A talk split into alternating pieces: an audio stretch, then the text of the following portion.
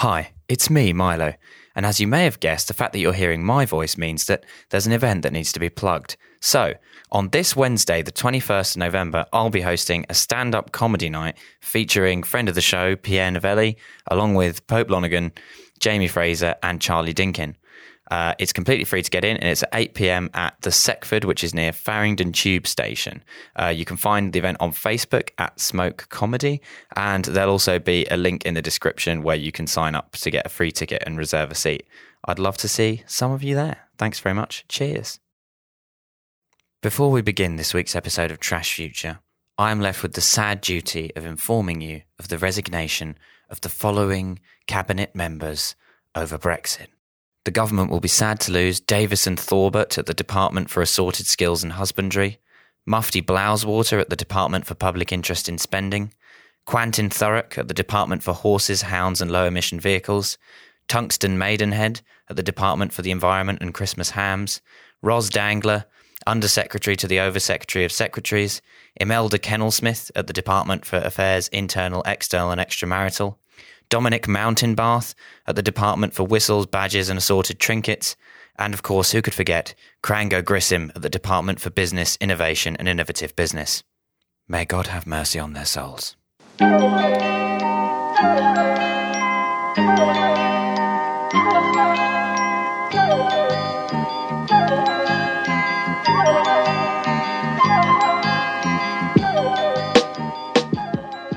Welcome to your uh, weekend, weekday bonus uh, TF, everybody. Thank you. I'm no, I'm going to take that again. Hello, everyone, again. Nope, again. Hi, everyone. Welcome to your bonus TF. It's me, Riley. I'm here in the Guy household with Milo, Me, it's your boy, Milo Edwards. Yep. Nate, Hello, it's me, Nate on the Bethea. ones How's and it going? twos, and Hussein phoning in, uh, our American Uh, correspondent. yes, I'm having a particularly normal one today. Uh, uh, everything is very clear to me. I do know what happened to me last night, um, and no, more importantly, I now know where Coney Island is. Hussein had a few too many soups last night. Just got got fucking wild on coffee. Just slurping down Java. A lot of, lot of stimulant in that coffee. And we have Elise Bell from Tabloid Art History. Hello, I am not part of the Guy household, but I'm happy to be here. No, it's- first time. No, Hey, yo, once you're in the guy household, everyone's a guy. Okay? Because if everyone's a guy, it's not gay. It's just part of the part of the household. yeah, that's that's true. That's the that's the rules of doing a, uh brocialist podcast. Mm-hmm. Is that all of your female guests are actually guys while they're recording the podcast. Yeah. Yeah. But what I what I've been thinking about actually uh, with Hussein getting getting wild on coffees, um, do you think that the bureaucratic offices of the Third Reich had like had a worker who was a quirky "Don't talk to me before I've had my coffee" kind of office lady? Oh, absolutely. She's got like a keep calm, carry on poster underneath the poster of Hitler, and like they'll send her, they'll they'll send her like saying like, uh, Janine, we need to you to compile this detailed list of all of the dissidents who are going to have murdered, and she's like, no rest for the wicked. I, I I spend a lot of time thinking about different situations in history where there would have been quirky "Don't talk to me before I've had my coffee" office ladies, and I think mm. that's certainly one of them. She's organizing like an office secret Santa. Secret police Santa. oh my. Anyway, I did want to drop in that we, when we were sound checking, we made a joke about "Eat, Pray, Lebensraum," and we did not get a chance to introduce that. I feel so cut out. yeah, that was a very can- good joke. It was we can just no, we can we can cut it back in because I can say this. And she's probably reading a copy of Eat, Pray, Lebensraum. So you're gonna steal my joke? Leave that whole thing in. of course, of Yeah. course. Do not. Yes. Oh my. Anyway, so we are we are actually here to talk about some real real shit, real business, mm-hmm. real business for pe- people paying to play, hear a serious podcast. The real ass business podcast from our business office where we do business with acid. Why did they have acid? That's what I really want to know. Is like what what kind of people who work in tech have acid on hand, like in case, like who's just going to go out and do some like And- attacks and- later? But it was like, well, now I've got this chickpea problem. Well, I just love the idea of who you're buying acid from too. It's like you go down and buy like some shady dealer who's going to give you something you're not supposed to have. He's like, Ev- whatever evident- you happens, man. You didn't get it from me. He's like, yeah, well, these chickpeas are going to fucking get it this Ev- time. ev- evidently, none of you have watched the famous business movie American Psycho. Um, where if you did watch it and you paid attention to Patrick Bateman, who is a big fan of business, as we all know, you would understand why the acid is in the office. It's, it's, how, it's, how, it's how you Yeah, up your exactly. negotiating position. Why do they like McLennan's chickpeas more than mine?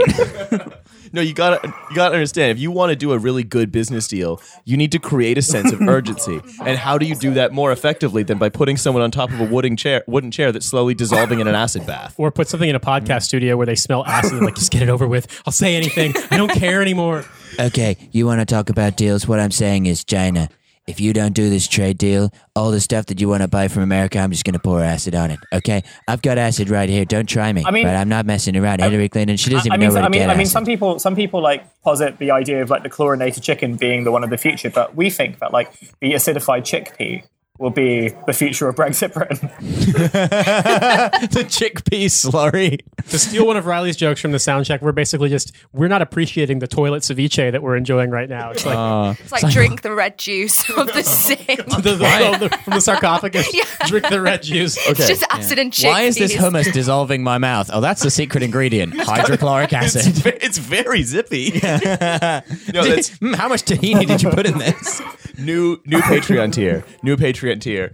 Drink the chickpea slurry. Oh, God. It's like the sarcophagus juice. top tier, just like Riley drinking the fucking red slurry chickpea acid juice from the sink. I'd pay for that shit. Just saying. Oh hell yeah! All right, everybody. So, so Twitch twenty-five stream of Riley drinking the chickpea juice. twenty-five dollar debate me tier. No longer the most premium, prestigious tier.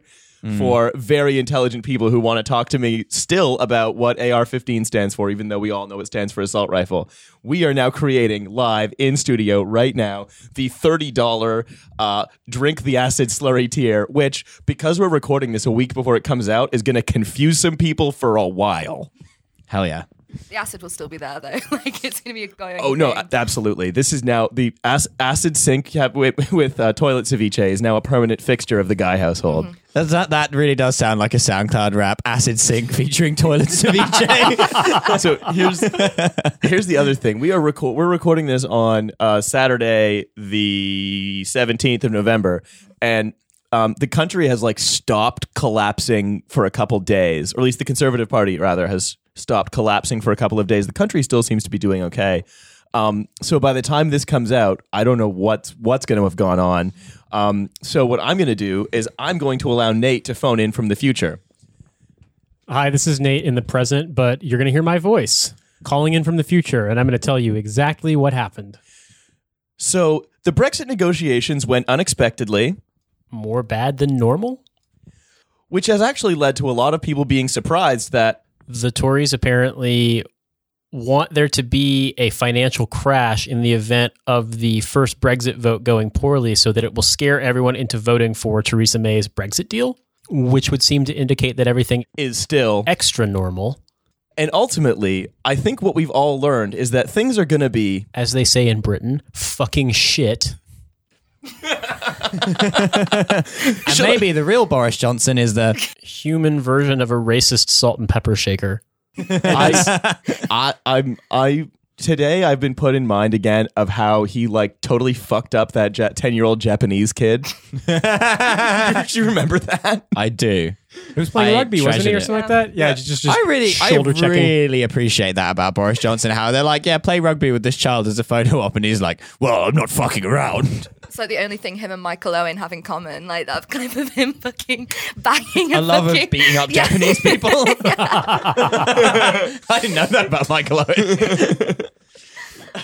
hey, don't, ex- don't exclude me. I'll try Mark Wahlberg. Wait, is there actually a story about Michael Owen? I didn't know this. Yeah, yeah. There's a story about Michael Owen, and it also involves fucking Nev Southgate as well. Like, um, there's like Huge. a charity, huge guy, huge guy, nice guy, and there's a uh, football game going on. They've got some like little kids playing, and rather than like kind of gently kick the ball into like the goalie pitch thing, the fucking Michael Owen just kicks it right at the back and it smashes the kid in the face. and Nav Southgate's like, why did you do that, dude? Like, you didn't need to do that. He's a kid. And Michael Owen just doesn't It's get like- it. He's a dumb It's, it's, it's like, it's like that bit in the, in the in the Peterson book where like he stares down a two year old in the playground, and he's like, and he's like, yeah, this this two year old boy was like giving me like shit, but I stared him down and put him in his place. Michael Owen is Gundam Paul Blart of the football team. He's like, the football does not respect the weak. Stop mischaracterizing Blart. Shut up. I do what I want. I will mis- I will characterize Paul Blart however I choose because of free speech Exactly. It's my right. It's my First Amendment right. here in Britain, which we Yeah, have. exactly. I'll never take my Fifth Amendment right because I will never shut up. All right, so Elise, what the fuck is tabloid art history? I don't even fucking know half the time. No, it's like uh, we started it about a year and a half ago, and effectively we get tabloid photos and we compare them with works of art from art history in a very kind of non-contextualized whatsoever assortment. That's like the face of what we do, basically. And what I think one of the it's, it's something that I've I've always really enjoyed just seeing come up on Twitter, like you know um, Britney Spears and Justin Timberlake wearing their sort of full denim, then being compared to a, a Caravaggio or Yeah. whatever. Actually, what would you compare that to? Who would you, who would you compare Britney Spears and Justin Timberlake in full denim, like like not like with fentanyl not having yet been invented, but certainly anticipating its invention by Purdue Pharmaceuticals. I think you'd have to go really abstract with that because the whole entire denim Mm. escapade was so abstract. Use that guy Toulouse-Lautrec as well. He kind of painted like um, people from the French 19, 1900s, 1800s, Mm. 18th, 19th century. I should. Yeah, it was, degree it, in it art was the, history. it was what the sort of like the the art posters of like people in cafes and stuff. yeah, Yeah, yeah. exactly. Yeah. And he was like this little guy who just went to all these pow- like parties and just kind of pissed about with rich people and drew their clothes. That would definitely be kind of Britney and Justin, but kind of less fun almost. You could do them also like what's that American painting of like the farmer and his wife with the pitchfork like that? That's good. Yeah. Uh, what is it? Uh, isn't that Grant something? Grant Wood, Grant uh, Wood, American Pastoral. I, yeah. I don't Yeah. know Gothic. anything. American Pastoral is a Gothic. book. American, yeah, American Pastoral. Philip Roth. I'm the American, and I have shamed myself. Yeah. If America had seppuku, I would have to commit it right now. American Pastoral is a book about a pastoral guy who does pastoral stuff. America does have seppuku. It's called going for a cop service weapon. American has a America has seppuku. It's called sending your kids to school. oh, Boy, Boy. That's why I fucking left America. I mean, I, am like, you can't pretend it doesn't exist. I thought I thought my quirky office lady of the Third Reich bureaucracy was the darkest moment, but nope. I was, I will say there was a, uh, and and I hate to do the like Twitter recap, but there was an amazing thing that really speaks to like Americanness. There was a some jackass was on on Twitter and basically said like, yeah, you know, I don't want to be racist, but y- everybody knows how you feel when like you see a guy with a turban like walk in on a plane, and a dude who was a Sikh was he quote tweets this and he's like, yeah, man, I totally understand. It's the same way I feel when I see a white guy walk into a movie theater or a school. I mean, burned, roasted, fucking roasted. I think that's that's the way I would prefer to combat racism with just vicious roasting. That would be my my preferred. I respect the hell out of that. It's like you know what, dude. I'm not even going to tell you you're a bad person. I'm just going to roast the fuck out of you. You I'm just gonna compare your ass to a Renaissance painting. That'll fucking show you. Hell yeah. You prick. Just insult me more. It's fine. I don't mind. See, I was just gonna praise him and be like, see, Riley keeps us on track, even though we desperately don't want to be on track. no. Yeah. I will. Ne- this is my day off. This is my day off, baby. It's the premium Yeah. episode. Huge. This is uh, no girls allowed. I mean, Yeah. one girl why, why, Thanks. why did you make that voice though? because I think it's very. I've been making this voice for a while. It's very funny to me. I just feel like no girls allowed would be like a small child's voice, like no girls allowed, not like sexy. No girls allowed. We're just doing gay fucking in here. you can only be in this room if you're gay. That's why we made Elise an honorary guy. exactly. Remember? Happy to be here. As a guy. Okay. Okay. Um, so back to the back to the thing we're ostensibly talking about. It is what the thing I like about tabloid art history is that it is it seems to almost exist for no reason, but is infinitely mm-hmm. delightful. Right? It's Yeah. it's the kind of thing that no no private enterprise would ever produce for any reason. But like it's like it's one of those things that they wish they could produce kind of thing because now you've got Missguided basically doing the fucking like art t-shirts with Britney as well. They've kind of capitalized on it all. But yeah, it's completely nonsensical and there's kind of almost no worth in it whatsoever from a theoretical perspective. And yet I still say there is. Like, like Welcome to use this podcast. Yeah. Wait, hang on. Have you been Zuckerberged by a fashion brand? I was going to ask, has, has, has that happened that people just like steal the, the things and make them into like printed shirts? people have like it's like one of those things where it kind of was already not already happening but like you know those like twitter or in, no instagram meme accounts have like taken our content and then like they're kind of trying to turn it into merch but our followers are like some nice people who keep like shouting out when it happens and we're like we've got nothing to do with this anymore like what can we do in the face of money like we earn no money from this It's, it's- Yeah. which is ex- exactly why I like it so much. Like, it's it's impossible to earn any money from this. Yeah. It is just so, it is it is just some goofy shit where we're fucking goofing around, some goofy girls doing some art shit you know right? And Just a couple of girls who are up to no good, making art history comparisons in my neighborhood. right and what the thing that i one of the re- uh, the thing that this strikes me as very opposite to is the, there's a tendency i think in especially in in magazines like drugstore culture uh, which was founded by matthew d'Ancona to i don't know discuss lowbrow culture and Yeah. highbrow It was way. actually called rug store culture, but then he added the D apostrophe that's so iconic from his own name to the start. And then the apostrophe was gradually lost over time due to the manuscript tradition. And so now it's drugstore culture, which makes no sense. it's interesting Because we don't have drugstores, it's the UK. Rug stores, sure, loads of them, every street corner practically. Drugstores, what is that? I don't know. Wait, it's called a chemist, Matthew. A chemist! Also, I'm just interested. What is what does he perceive drugstore culture to be?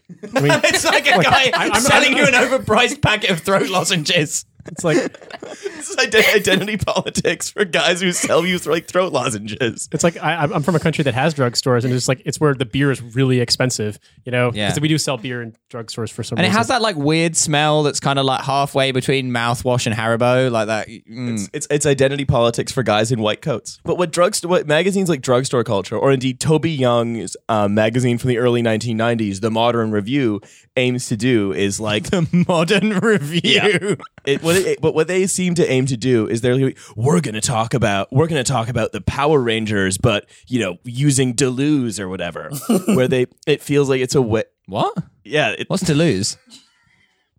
the Marxist psycho I'm dumb. I don't know. Well, he- was I'm not going to know that. how do you, how do you say it? Was it Gilles Deleuze, right? Gilles Deleuze, yeah. Yeah. Gilles Deleuze. Gilles Deleuze. That, kind, that, that kind of sounds like a French teen insulting you in bad English. I really like Rita Repulsa because she reminds me of my mother. when you eat that one Madeleine and you're filled with visions of the red Power Ranger and the pink Power Ranger and the Rita Repulsa shouts at them with the crazy hair, you know? And you read the whole book about Deleuze, it. Deleuze is um, he's the intellectual godfather of the famous philosopher Dessous, aka Dinesh D'Souza. Dinesh, you come to me on this, the day of my Marxist philosophy's wedding. It's so many layers. I want to get back to Rita Repulsa. Intellectual how many godfather. times have you tried to get back to fucking the drugstore point, the, culture the Like, point, the point I guess I'm making is uh. that every other attempt I've seen mm-hmm. by so by whether it's Toby Young's ill for ill.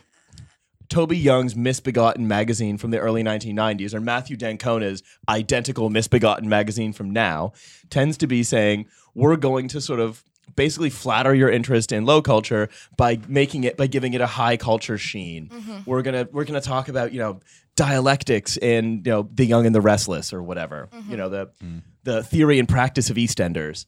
And that what I, I think what I like about what you've done is that you're not, you're not doing that. No.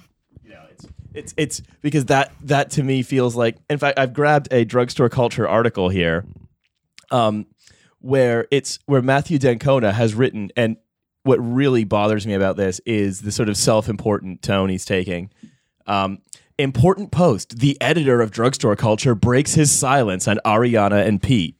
Oh yeah, I'm often be like, oh, Ma- Matthew d'Ancona just doesn't say anything. I wish yeah, he'd I think say more. when when this when that breakup happened, I was pretty shocked. But the first thing I thought of was like, I wonder what Matthew d'Ancona's opinion on that is. I'm just waiting for him to break his silence, like counting down the minutes from the clock from like when the breakup happened, so I know what he was gonna say. So he's- and so he opens the article. So the big news for geopolitical analysts to chew over this morning is the breakup of Ariana Grande and Pete Davidson.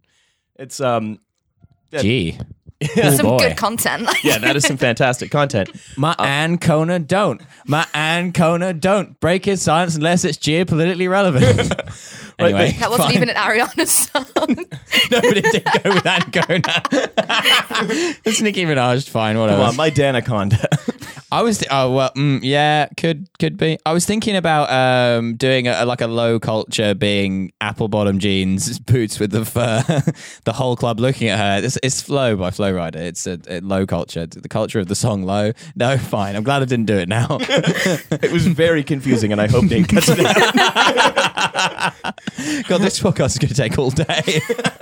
Right so but what what's what strikes me about sort of the the immediate tone with which d'Ancona has opened the article in his magazine that is supposed to be about the importance of looking Drugs. at of drugstores and low culture and stuff or ostensibly low culture is that he's um, is that he immediately starts sort of saying now this doesn't really matter which feels like it's it's just sort of reproducing that same kind of you know useless smarm Yeah. Well, like I feel like all the commentary. One of, I mean, the reason why we didn't want to do it because we had this kind of big theoretical idea behind it. We were literally like looking for a kind of get out clause from when we were studying art history at uni and kind of were bored with all the content that we were doing and wanted a way to kind of meld, like meld the art that we were looking at with the shit that we were watching at the same time when we were really fucking hungover. Like that was essentially what it was, and also so that we didn't have to like be writing essays all the time. It was a way of doing that. Mm-hmm. And then like the more followers we've got, the kind of more kind of the more I don't know pressure there's been to kind of put a meaning behind it when actually it's these two images look the same and it's really fucking funny sometimes. Like that's that that's essentially it.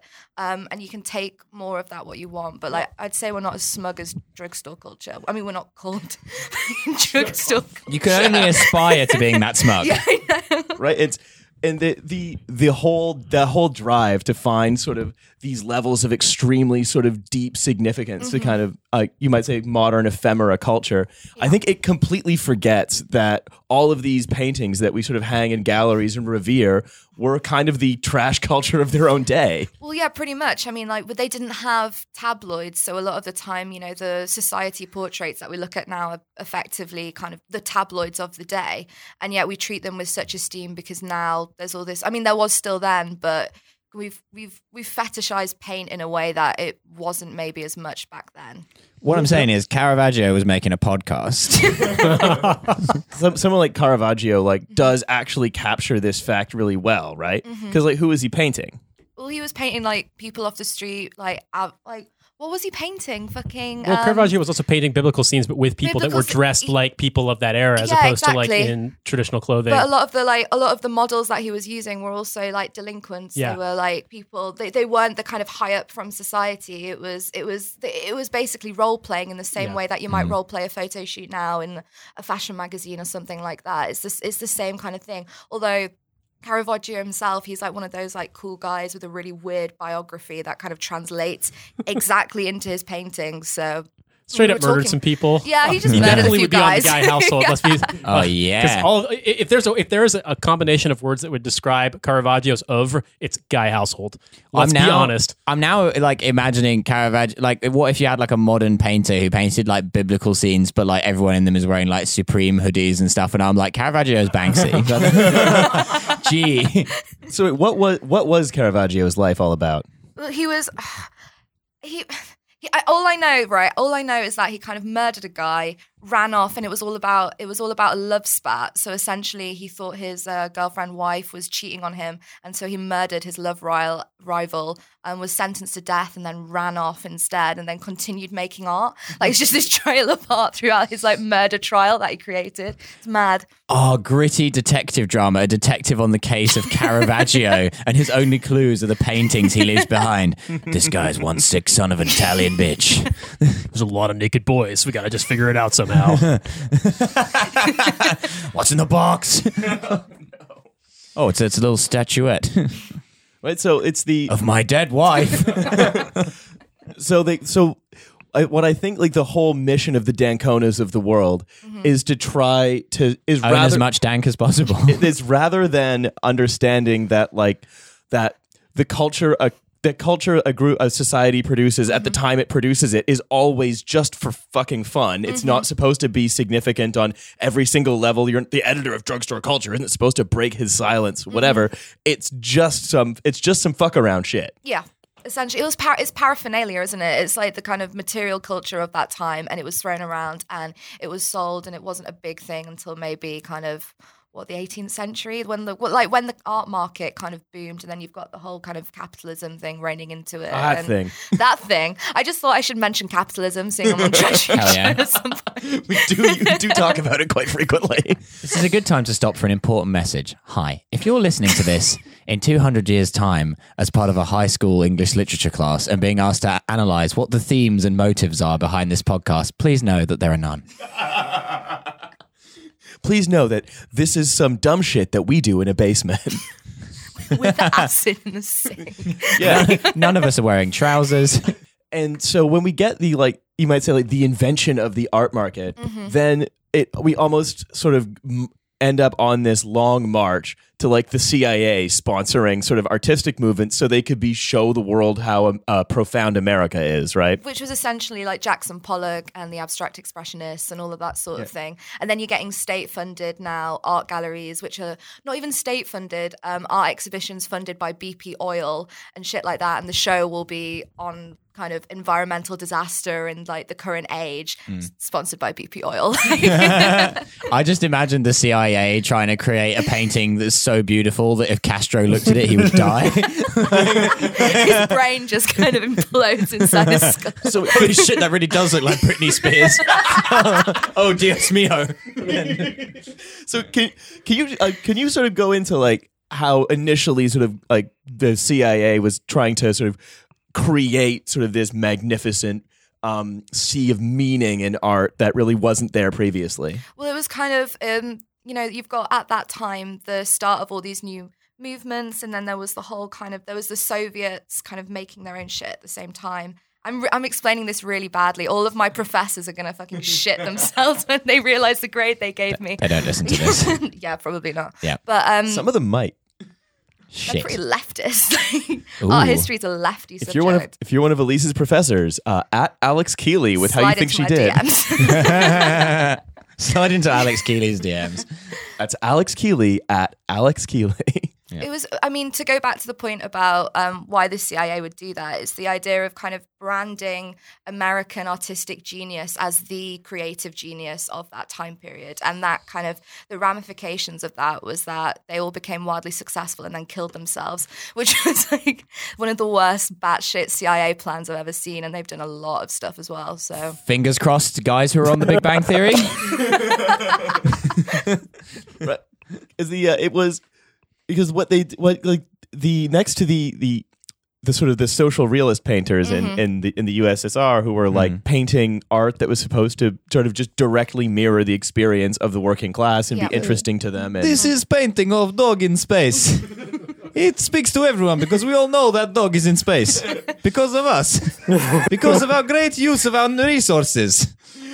and so what and so then you know that's what it appears quite restrained to them Yeah. and then you know abstract expressionism just seems to just sort of leap off the canvas and be this unrestrained wildness Mm-hmm. but it's sort of riven with this al- sort of almost artificial significance like no it's so meaningful Mhm. And then you have those um those was it Life or Life no Time magazine photos of Jackson Pollock kind of dripping the paint over, and he's got this like tight white t-shirt and these like really tight trousers, and you're like, fuck yeah! Not only is he good at art, but I also want to fuck him. That's essentially like the Jackson, big I can see your bollocks. i'd like to see a jackson pollock thirst trap though just sort of just a mm-hmm. chaos explosion Jackson Pollock, send me send me a dick pic, and it's just like an incredibly abstract. Like you can't make it. Like, is that what your dick looks like? Come on, we're leaving the obvious tribute porn joke on the table here Oh, well, with tribute porn, you always leave it on the table. Right? So okay, so and one of the Uh. things that sort of I because I think this is something I sort of think about because I'm a, I'm someone without anything better to think about, which is that now is this this sort of whole impetus has been taken forward into stuff like Frieze, Mm-hmm. where before they're painting something, an artist will think, okay, so what's this mean? Mm-hmm.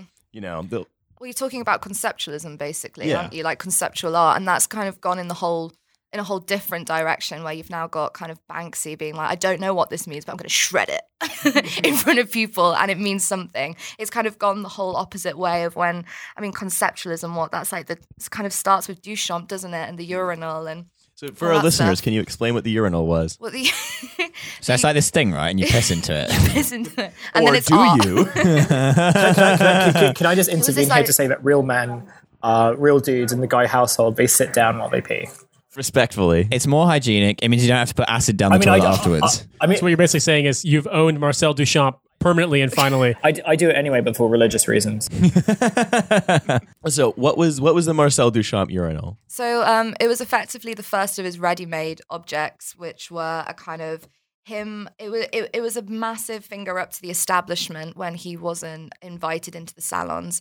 So he decided to submit a urinal, which he signed, and then he called it art, and that kind of spiraled out of control. The controversy around that kind of what you know what is art can a urinal be art and then he made a broom that was art and a hat rack that was art and he just fucked up art basically this is like marcel you can trace like marcel duchamp directly to all the fuck boys at goldsmiths university right now Marcel Duchamp was like, "What do you want?" And Art was like, "Just fuck me up, fam."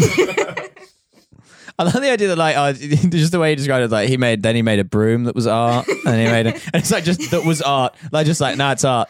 I'm, is that art? No, it's I've said so. It's art. Yeah, that's art. All right. that's yeah. like what we were taught like if you call it art with enough conviction then no one can question you about Oh, but there it. is a level of conviction that needs to be had. Mm-hmm. like they like they have like a measured measured the tone of your voice. Yeah, mm, I'm not sure. So by that metric, could Riley's gym thirst straps be art?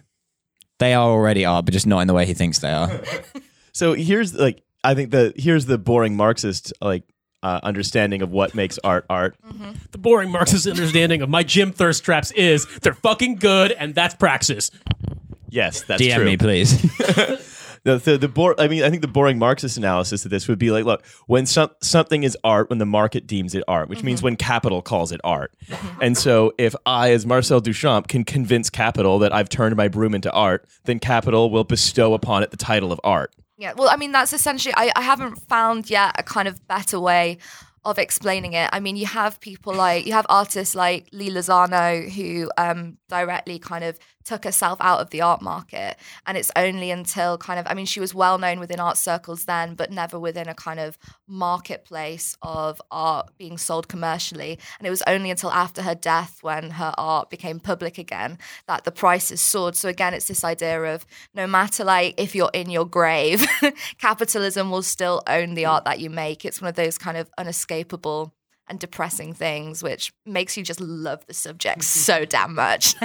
But also something that I, I noticed was I used to work basically with a company and one of their owners used art as an investment vehicle. And I think it was more of a tax dodge vehicle mm-hmm. but the extent to which the his collection had any narrative or stylistic coherence. It was just based around what people were saying was important and thereby was worth money so that he could buy it and they could thereby mm-hmm. use it as a tax write-off. And mm-hmm. so it's interesting too because i feel like as you get more financialized more concentrated wealth around the world like that's distorting the art market but it's not even really distorting it. I mean this is obviously outside opinion. It's not really distorting it with any kind of like emphasis on a particular style or a particular um, theme as much as it's just if it can be monetized it's monetized and for the sole purpose of it having value have it having an assigned monetary value and not even for saying this is good art this is mediocre art this is bad art thereby there's a monetary value attached. It's literally just all of these things are worth $80 million because they are. Who cares if they're literally like a video of a subway car? Doesn't matter they're worth something and because someone's willing to pay it because someone wants to not pay their taxes Yeah. And like and then look at how many kind of philanthropic organizations, like philanthropic and kind of big cap like fucking commas and stuff, they all have art foundations and they all fund the arts. There was a really good piece about um kind of rich like rich millionaire tycoons all building effectively their own personal Guggenheim for tax dodging reasons. And it's it's it's the biggest ego stroke that you can do, kind of creating a temple for the art that you've made so that you don't have to pay more money whilst also spending 80 million on a Hockney. It's like that kind of thing. So it, it's and I think a big part of not what gives it necessarily gives it value because what gives it value is just capital's decision, but mm-hmm. what sort of what makes people want to sort of rip them out of context and line them up in a museum is this oh well it means something.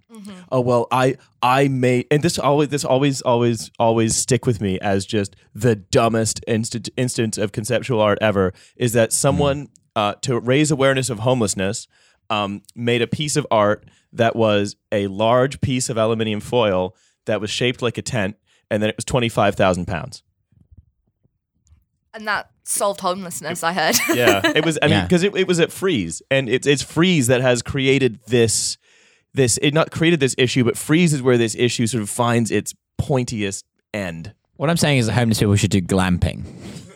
Nice shiny silver tent. Well, I mean, I will say that it, it, it achieved its intended effect because who could walk past a house made out of aluminium foil and not say, "Boy, do we live in a society"? We, we sure do so i mean uh, could you explain kind of what You went kind of Canadian there. We sure do. could you Oh explain boy, we live in a Canadian society. Of course, then again, I said aluminium, so of course, I am now the most pretentious bitch on the planet because I'm from a country where we say aluminum. Aluminum. yeah. can you explain what Frieze is Well, it's uh, freezes. Um, i I mean, it's the it's one of the world's biggest kind of art markets, art well, art fairs basically, and it's since kind of franchised across different areas of the globe. So now it's this huge network of fairs that occur throughout the year, and you'll have Frieze Fair, which is mostly con- like contemporary conceptual art, and then you have Frieze Masters, which is all the kind of Caravaggio is there. Mm. I'm surprised I didn't see you there, Riley, this year. I Your look, boy. my f- I I famously really like Caravaggio. I make no bones about that. Yeah, just like my mom used to make. So so what we have essentially is there there is this massive sort of coming together mm-hmm. of sort of art buyers and sellers, but more important and, and and art makers. And it's Frieze Modern that sort of that sort of always twigs me a little bit more, right? Mm-hmm. Because this is this this is the one where you can go buy a twenty five thousand pound tent uh, that's been made to raise awareness of homelessness, mm-hmm. and that's why it's oh well it's twenty five thousand pounds because it made you think. it did make us think, though. To be fair. I mean, This- we are talking about it, Yeah. so they won. that has that has got to be the single the thing that pisses me off more than anything else, which is the well, it's art because you're thought thinking about it and talking about it because it made you think. Which again, let's go back to the 1800s. Not what art was about. Well, I mean, like art was also kind of in the 1800s. You see a lot of kind of artists use art in in a in a tabloid sense. So you have kind of in London, um, people artists illustrating and depicting homelessness, prostitution, what was going on in the poverty-stricken areas of society, and putting them in tabloids so that people can consume them on a very kind of ephemeral basis. Like it's like the beginnings of poverty porn essentially. And you see that translated into the kind of weird faux social activism of stuff which you see at Frieze Modern, for example. Yeah. And also, there's loads of stuff that makes you think, but it's not necessarily art. Like the other day, I I was, you know, I was scrolling through Pornhub, and there was there was a clip. Classic art there. Yeah, I know. and there was a clip that was called. It was titled "Stepmom finds out that dad is gay." And the like the the you know like the, the thumbnail image was of a woman wearing a witch's hat, and it really made me think. Like I had a lot of questions. Like, why is is the witch the mom? Is the witch just someone who's there? Like, and it's like, oh, sorry, I can see you guys are having kind of a domestic argument here. I'll, ju- I was just coming to be a witch, but I'll leave you to it. And Marx called that art. Yeah, exactly. That's Capital art. A. I love the idea though that at some point Pornhub is going to run out of content ideas, and so they're going to have to recreate the Great Masters, but in porn, it's like girl with a pearl earring and a pearl necklace. Someone actually made someone made a porn version of our account. Oh no. Yeah. Oh, oh, cool. It's called yeah. porn art history. You should you should it's, it's, it's interesting. You can't look away from it. There's Well, until you're done. until you. it's just the combination of like tits and art just really kind of gets me going. I think. Damn. Yeah. Yeah. Damn, both of them. At the same time as well. It's interesting what you were saying. There used to be a blog, like an early internet blog called like IKEA porn or something, and it basically what they would do is they would they would take stills from porn movies and they would label all of the IKEA furniture in the background and like how much it costs. And it was it was one of my favorite. It was like a blog spot thing. It would be like it'd be like two guys fucking, and then it'd be like Malm in the background, like written on the bookshelf. And the thing is, Yeah. and and so ultimately, right? Like the, I, ultimately, I I would rather live in a world where you we could just sort of enjoy that for fun without the sort of ever present risk of sort of someone who's recently gotten a grant from um from the the ICA, screenshotting it, putting it on a canvas, and then selling it for hundred thousand pounds. At the same time, though, if anyone's listening to this from the ICA, hit me up, please. Make my degree worth something. So, um, you've you've actually you've prepared some uh, some pictures for for us to look at that we'll link in the uh, link in the description, of course. Um, one of my favorites that you guys have done is you guys have the uh, Elon Musk on Joe Rogan in repose. yeah. Uh, do you want to talk to me about sort of what you saw in that? I just saw like Elon Musk smoking a joint and was like, I need to find a painting for that. I mean, this is this is essentially like the genesis of all of it. You find these visual moments that you know are going to become iconic in popular culture, and you just have to kind of refer back, and you can refer back by theme. So you think kind of, I don't know, like 19th century man smoking a pipe sort of thing. And then eventually you kind of just like the law of the internet means that you will find something that looks eerily similar to Elon Musk smoking a joint on Joe Rogan. So you Elon Musk is smoking it so intensely though; it's like very cogitative. he's like re- he's really kind of taking it in. And it, it, to be fair, he did say it was the first time he'd uh, he'd smoked one. So It was the first to the time. thing. The first time he'd realized that we live in a society, and you can see that written in his face. So, do you want to? So, what can you tell me about um about the the painting you've chosen to represent it? "Man Smoking a Pipe" by a Frenchman whose name I will butcher, Jean Alexandre Joseph Fal, um, Falguière. Yeah. Well, it's kind of part of the whole kind of um, impressionism and the idea of taking kind of photographs of people at leisure. So you have people smoking in a cafe, people drinking absinthe, people drinking like acid from a sink in a studio. People fucking their mistress, uh, going to fuck their mistress on a scooter, you know, normal kind of activities in France. but really, it's kind of the first um, emergence of high art in again capital A being used to describe the everyday activities of ordinary people. And you can see that in pop art and all the things that have gone on since then. And it just so happens it looked a lot like Elon Musk as well. As everyone who listens to the show knows, we have absolutely no affinity for Elon Musk in any way whatsoever. We definitely don't reference him or take pictures with him at any moment of our lives. No, we're we're not also going to make him much cooler by making him wear a Supreme tuxedo from now on. Definitely not going to do that. So here's another an, another one you you have posted for us.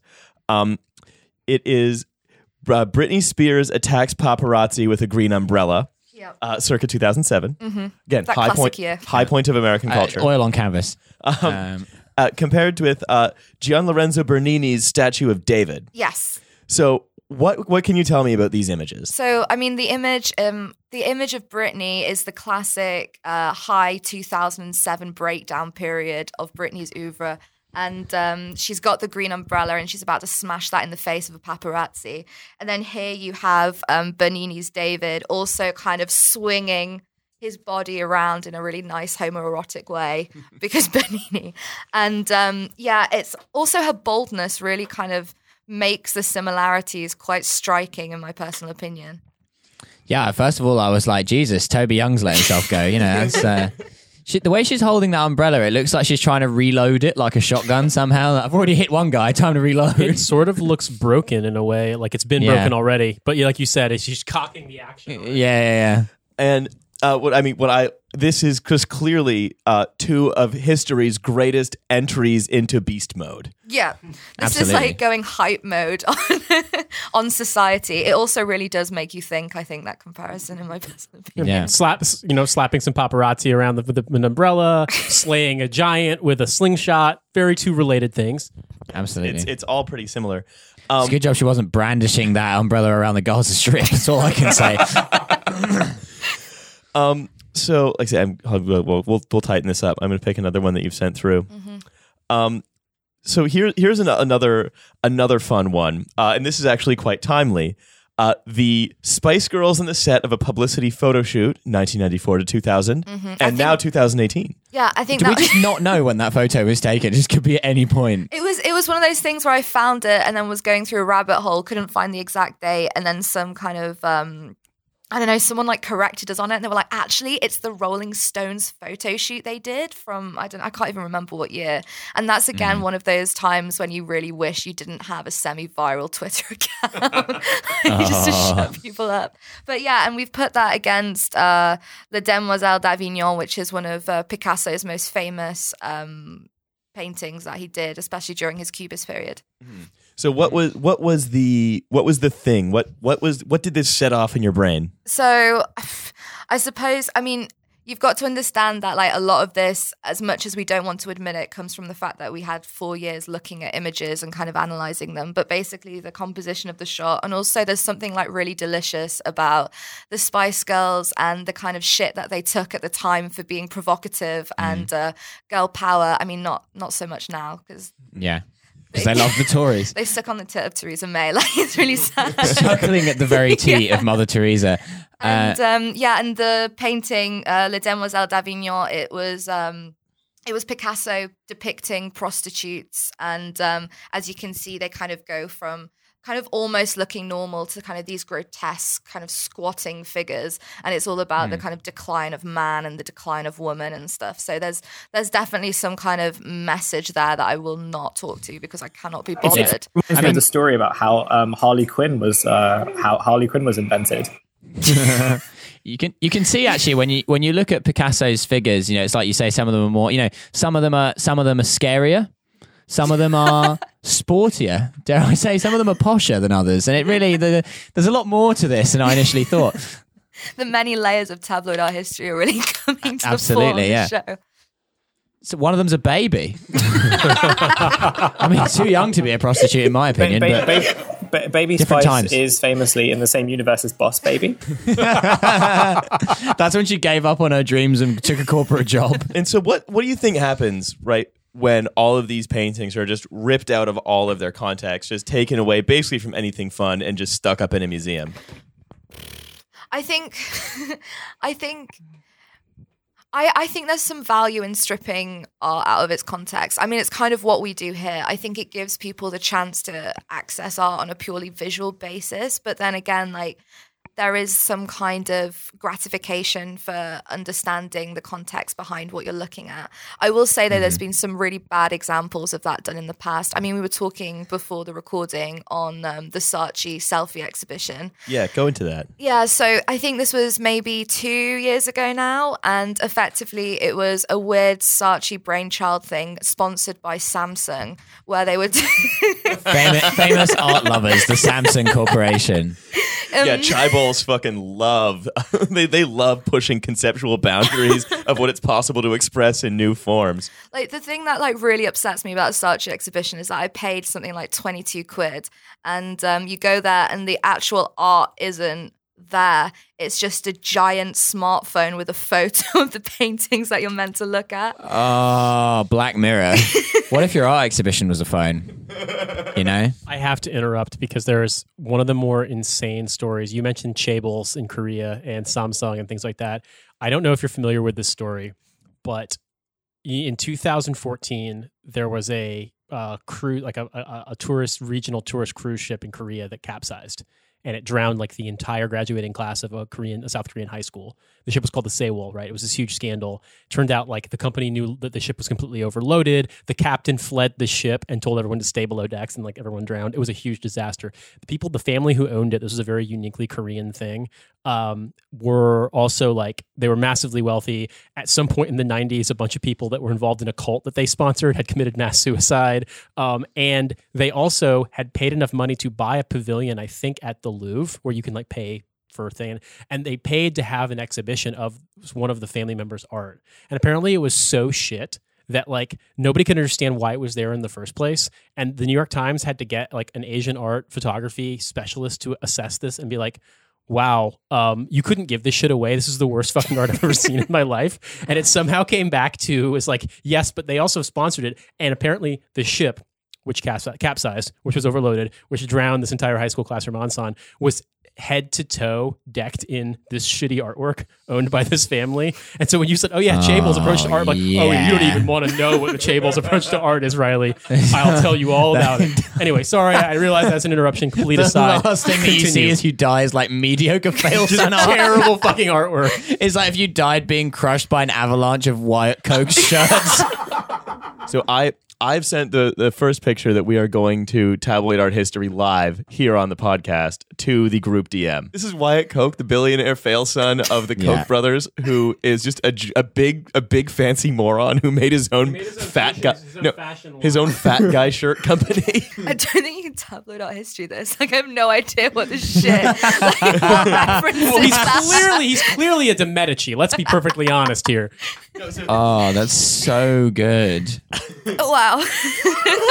like, there's not the colors are just so green. Like I've got that's all I can say for that. Um There is a certain like, there's like a there's a slightly like dark Nate character to him. Like if you like, like if you like really let yourself go, like I mean monstrously so. There's like a there's like if, a if- if he took all the Patreon money and decided to make a shirt company, I don't think I've ever been owned that hard before in my life. Uh, I don't even. There's no pleasure in it. I don't like owning Nate. I I like owning everyone else apart from Nate. it's the portrait of it's the shoulders up of the portrait of Henry VIII. oh shit. Because he has let himself go. Yeah. yeah. And he's ginger as well. I think that's basically it. Wait, so wait, this is did did he this is a photo that he has someone has taken of him. Yes. And he has said, Yes, I want this out. I'm happy for people part to of his look video. it's part of his video. Yeah, he's got those. He's got those boy pussy lips going on. He's got that kind of confused expression of like Henry VIII, Well, it's- it's- like, do I behead my wife or not? Like it's Well, like that it- it's, same it's, a, confusion. it's a still from an ad video that they made. Was like him on a yacht with a bunch of models advertising his clothing that are just ridiculous and no one would ever buy. But since his parents are like his father, or he's one one of his parents is the like evil fossil fuel nightmare billionaire right wing donor. He's just like he manages just to have a have a clothing line. Um, with doesn't have like one of them has like pigs all over it or something. It's just it's Yeah. absurd. Yeah, but you're right. Wow, that is that's not. I fucking tabloid art history. well done, you're on Wow, the team. good- good- good job, You Riley. We'll the tweet that from the show account. Just in case anyone's wondering on the show, Riley got the best grade ever. He got the highest grade in the class. He's the best student ever. That's Yeah. been confirmed. That is excellent. putting, we're putting a gold star on Riley right now. Wyatt Koch is the closest thing we have to divine right because he is just the kid of a billionaire who has a divine right to do some coloring in with crayons and make it into. and also as we know, Henry VIII was a big fan of the boardroom and the discoteca. you know, it's and so it's this is the closest thing we've got. Fuck yeah, I'm a critic now. Yeah. Um. Anyway, And you know what? That shirt that Wyatt Koch's wearing, green sleeves. so the next the next image uh that that is the let's say the the trash future angle of of uh, tabloid art history is of course uh, the image of Jason Statham from Crank 2 that I have shared around to everybody. Like I've never seen anything as kind of arousing in such a dark and chaotic way as that fucking photo. and it kind of reminds me of Saint Sebastian. Like I can't if you if I like find the image that I'm thinking of, it's um kind of from the Renaissance era, and Saint Sebastian is like the icon of erotic um, violence, kind of like Jason Statham. So I feel Listen, mate, if I don't get compared to a famous painting from art history in the next 15 minutes, I'm gonna, my heart's gonna explode. I found Saint Sebastian. It's like it's like a case of trying to find which one is the most gay. It's just like being on this podcast. Wait, let me. I'm gonna post this. I don't. To be honest, I actually don't think it's as good as Riley's. Uh, fucking what's he called? Wyatt Coke. White Coat Henry VIII thing. But um, here we go. So we've got him with like what? There's pliers on his nips. yes. I think I think they're jumper cables, aren't Yes, they? it's crank two high voltage because what happens in crank Yeah. two high voltage is that he is his heart, which will explode if he ever stops getting an adrenaline rush, is replaced with a big fake heart that needs to constantly get juiced up with electricity. Mm. And so basically Jason Statham is constantly just trying to shock himself so that Yeah. he can stay like in a state of hyper adrenaline. and they didn't think of having like a battery or something. That was like too advanced. I also like that Holy picture of shit, him. that one's actually very good. That's I feel, very good. I feel like it's a case of imagine Saint Sebastian was a little bit like imagine if he was enjoying getting, getting like- hurt a little bit more. Yeah, 'cause and it'd the same. Jason Statham is like he's got one of the jumper cable like plier things is like attached to his his right nip, uh, which I believe is a technical term in art history terms, and uh, he's he's licking the other one and like looking wistfully into the distance, such that like actually I think the best edit of that photo would just be to put the kink.com logo in the bottom left corner. Let's not kink shame Jason Statham. no, that's one. Look, there is one thing that Trash Future will never do. Kink shame Jason Statham. yeah. Anyone else will kink shame? Did you just kink shame me? Or going to be a problem. Well, I mean, I guess in the same vein, we can't really kink shame Saint Sebastian, who's clearly like dying, but at the same time getting his dick sucked. I mean, that is. and I, I literally, I say, this-. I say, I say this as somebody who literally, I have a tattoo of Saint Sebastian, so like, I get it. He's getting his dick sucked and he's getting shot full of arrows. But in this one, Yeah. it's particularly stark There's because you can't rule. see his dick for one, and for another, because he's really enjoying that arrow through his forehead. It's all about what you can't see, really. yeah, I think a, a lot of um, Renaissance allegorical art is quite a bit like jazz because it's about you know what dicks they don't paint. Yeah, that Korean art exhibition was really about the spaces between the paintings. And so like that's honestly this is this is why I really like these episodes because there's no summing up to do. No. There's not really much of a point, but goddamn, we didn't have some fun.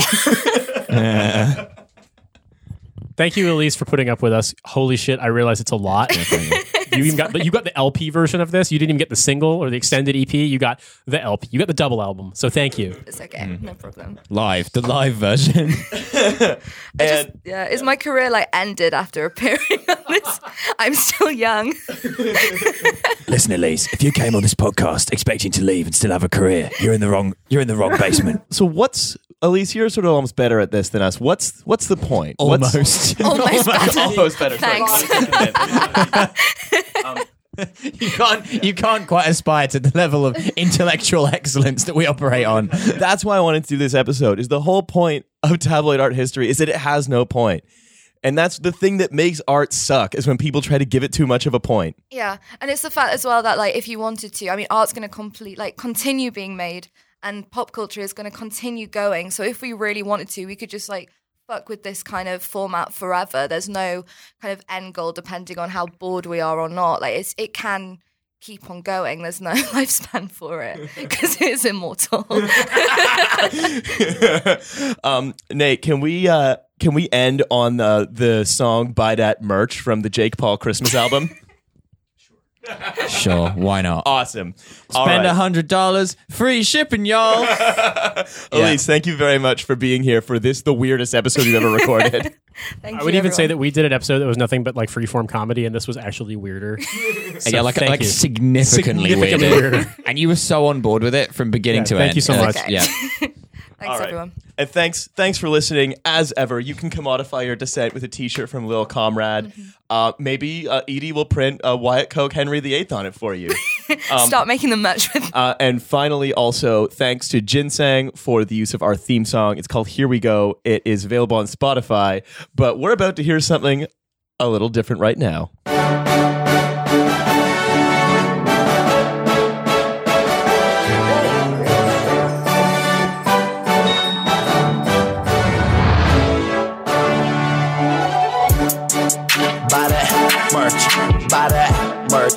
Buy that merch, buy that merch, buy that merch.